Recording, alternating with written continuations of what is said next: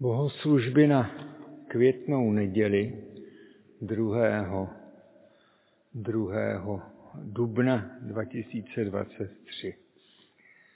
První čtení na dnešní neděli je z Evangelia podle Matouše z 21. kapitoly od 1. do 9.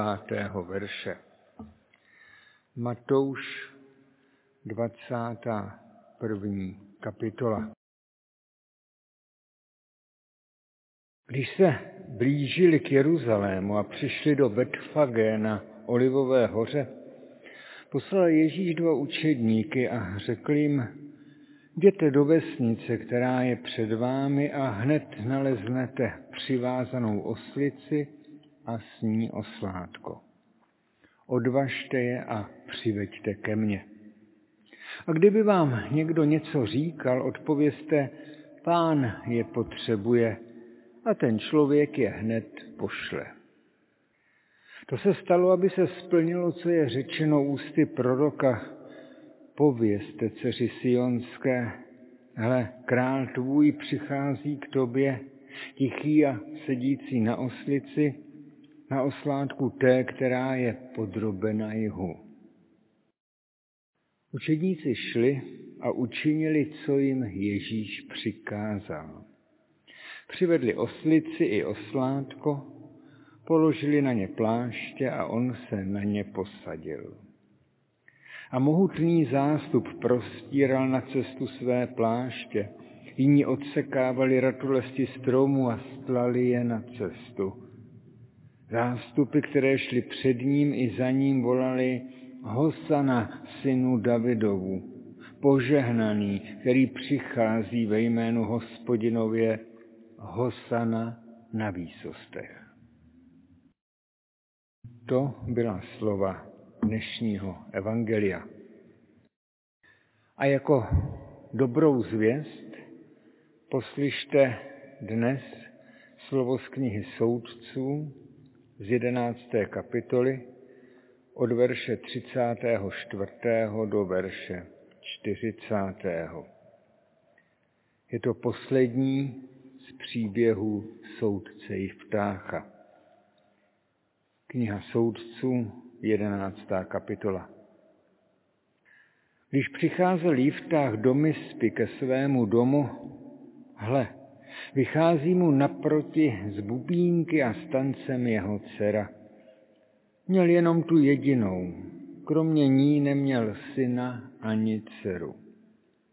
Jak ji uviděl, roztrhl své roucho a zvolal, ach, má dcero, srazila jsi mě do prachu, uvrhla si mě do zkázy, zavázal jsem se svými ústy hospodinu a nemohu to vzít zpět.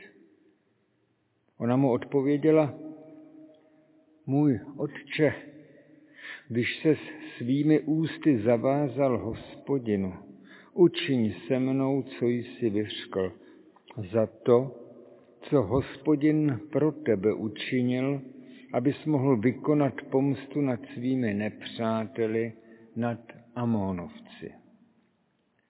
Požádala pak svého otce, nechtě mi dovoleno toto, ponech mi dva měsíce, Ráda bych odešla do hor a oplakávala se svými družkami své panenství. On jí řekl, jdi. Propustili na dva měsíce a ona odešla se svými družkami, aby na horách oplakávala své panenství. Po uplynutí dvou měsíců se vrátila k otci a on splnil slib, který o ní učinil muže nepoznala.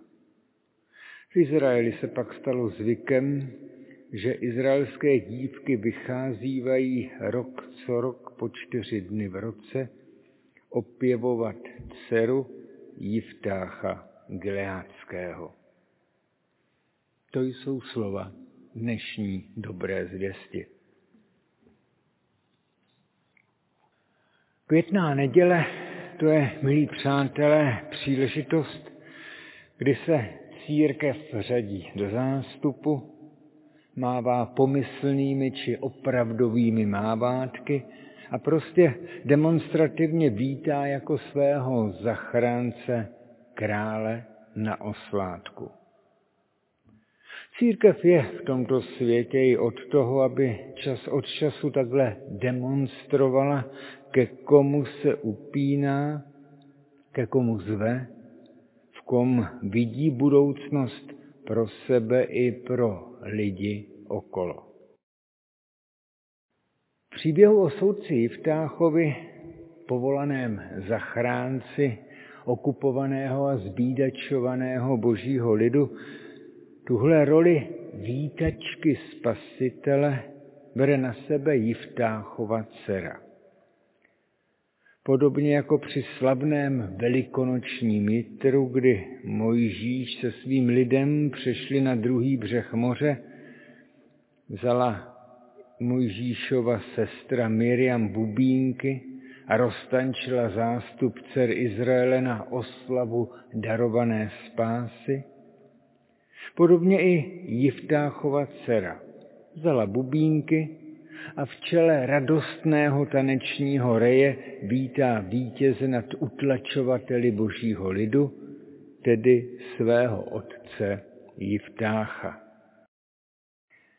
Jenže než se stačí rozeznít její sílama a písničkama je z hospodin, zjišťuje tahle oslava přicházejícího zachránce má odezvu víc než tragickou.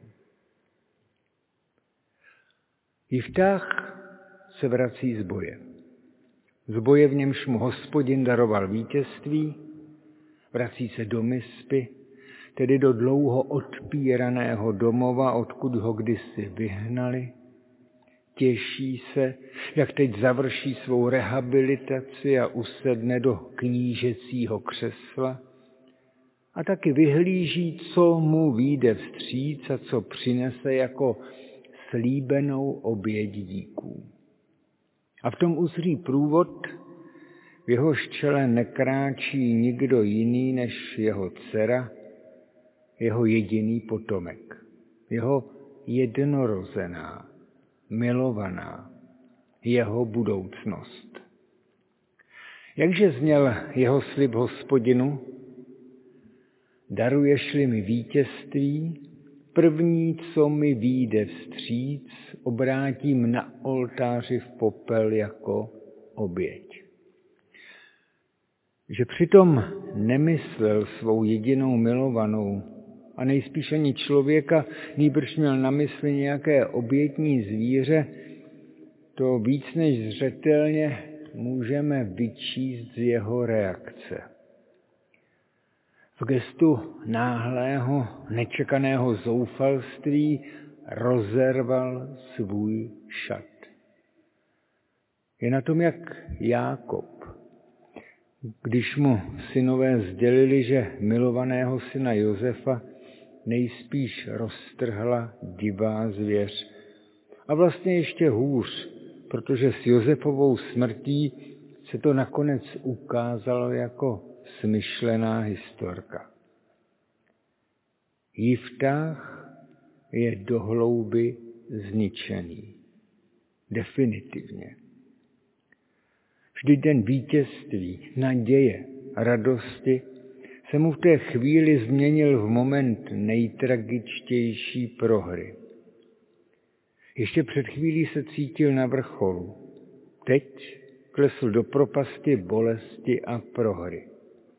Má ztratit svou jedinou ratolest.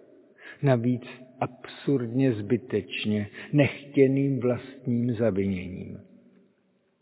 Nechtěná, nezamýšlená tragédie se tu před námi odvíjí. Proč? Nač? Co to má znamenat?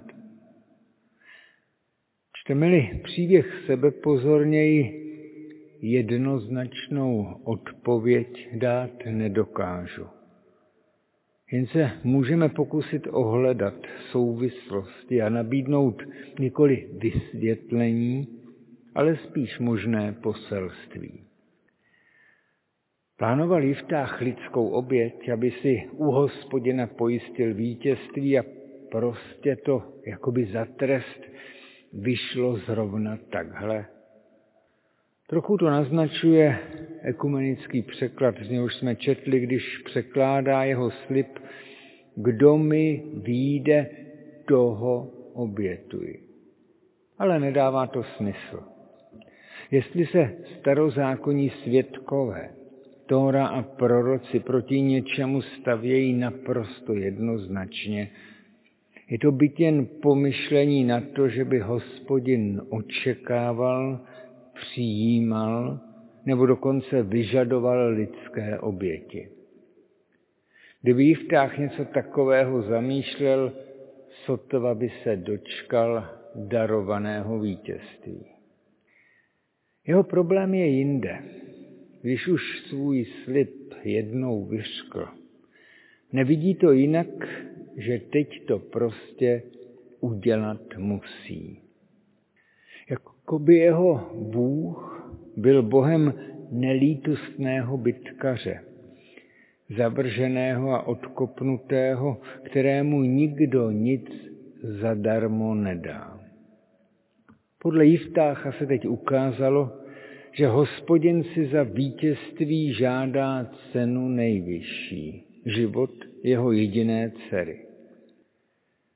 Místo toho, aby doprostřed svých zkušeností, které mu říkají, mě nikdo nic zadarmo nedá, aby doprostřed těch zkušeností pustil sílu Bohem darovaného vítězství, aby tak říkajíc rozpustilo, přetvořilo jeho vztah k Bohu i lidem, místo toho, jako by se mu jeho životní zkušenosti staly neměným katechismem, teologií a pevně sformovali jeho představu o tom, kdo to hospodin je a co po člověku vyžaduje. Jak takové tvrdé, nelítostné pojetí Boha dopadne na děti, o tom netočil filmy jen Ingmar Bergman, o tom něco ví i náš vypravěč. Příběhy biblických vysvoboditelů a spasitelů se ovšem nevyhýbají ani bolestně absurdním momentům našeho žití. Neskrývají je, neretušují, nevnucují prvoplánové odvysvětlení. Spíš inspirují k větší vnímavosti, rozšiřují obzor. Připomenou, víra není puzzle, dětská skládačka, kde do sebe vždycky všechno hezky zapadne. Mají prostor pro bolestné, nedořečené, momentálně nezodpověditelné otázky i pro nedomyšlenosti s tragickými důsledky. A tyhle bolesti nevyřeší ani siláci, ani protřelí bojovníci či supermani víry. Tyhle bolesti spíš unese ten, kdo tíhu těch absurdit a paradoxů, kříž nezaviněné bolesti, bere na sebe. Tak jako v tomhle příběhu Jivtáchova dcera.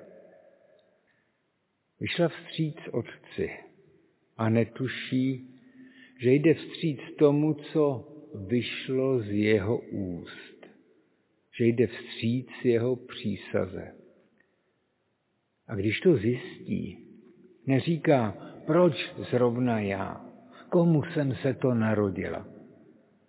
Místo toho tváří tvář jeho zhroucení odpoví, když už si to otče můj takhle vyvedl, když má darované vítězství takhle absurdní dohru, vezmu to na sebe.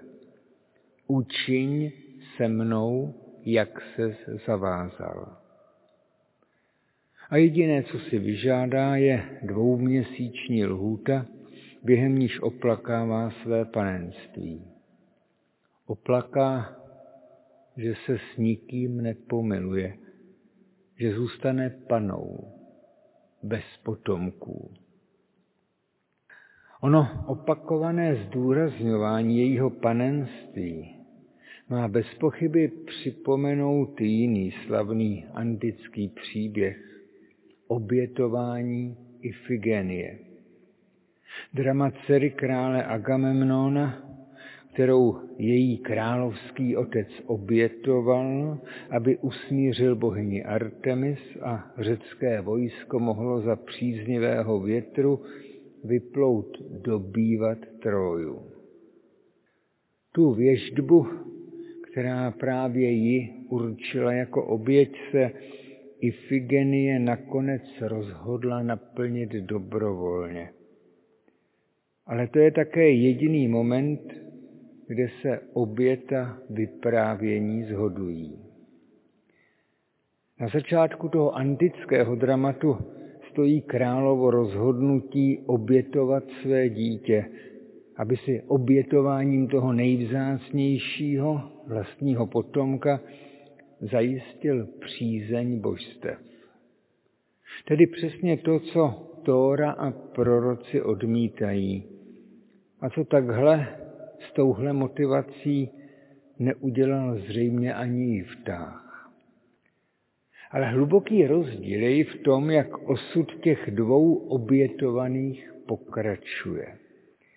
Ifigenie, ta byla, jak známo, při obětním ritu zázračně zachráněná, když ji na oltáři samotná Artemis zaměnila za svou laní. Ale k čemu byla zachráněná? Aby jako panenská kněžka přinášela své zachránkyni lidské oběti.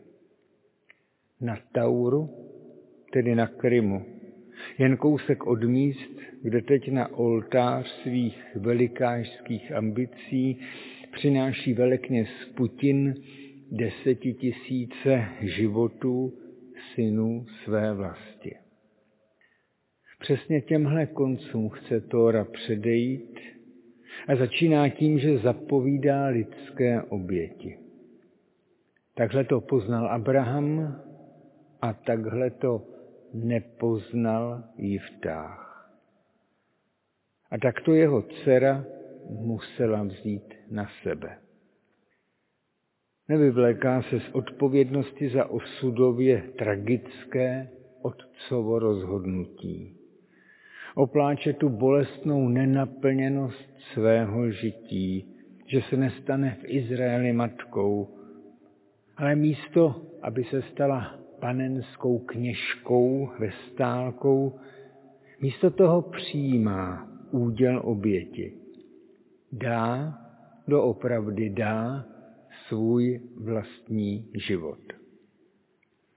Takhle si podle vypravěče knihy soudců připomínají každoročně dcery Izraele. Všimněte si, nepřipomínají slavného bojovníka, soudce Jiftácha, ale jeho dceru a její rozpoznání, že břemeno otcova fatálního rozhodnutí nezbývá, než vzít na sebe. Tak dokonala otcův zápas o vysvobození lidu božího. Kdybychom četli dál, zjistíme, že k témuž rozhodnutí dospěje po mnoha oklikách i poslední slavný vysvoboditel, takový ten Salvátor s malým S, tedy soudce Samson. Ač nepřemožitelný silák, takový starozákonní Herkules, nakonec pro záchranu svého lidu nabídne a obětuje vlastní život. To je jeho největší vítězství. Když dnes na květnou neděli vycházíme vstříc králi na oslátku, demonstrujeme tím spása záchrana darovaná Bohem Izraele a Otcem Ježíše Krista přichází v příběhu toho, který se jí dá celé do služby. Tak, že je ochoten obětovat i svůj život. Tak do našich rozporných zkušeností, když si tolikrát upravujeme obraz Boha podle svého,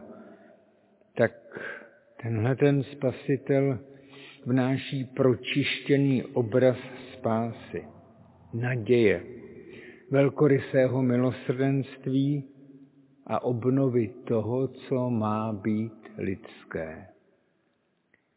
Tak dává vyrůst víře, která nespoléhá na supermany, nemanipuluje z nebesy tím, že jim nabízí dary nejcennější, neobětuje ve svém fanatismu vlastní děti a umožňuje unést i rozporuplné, absurdní i bolestné momenty, jak je běh života a našich dobře míněných záměrů někdy přináší.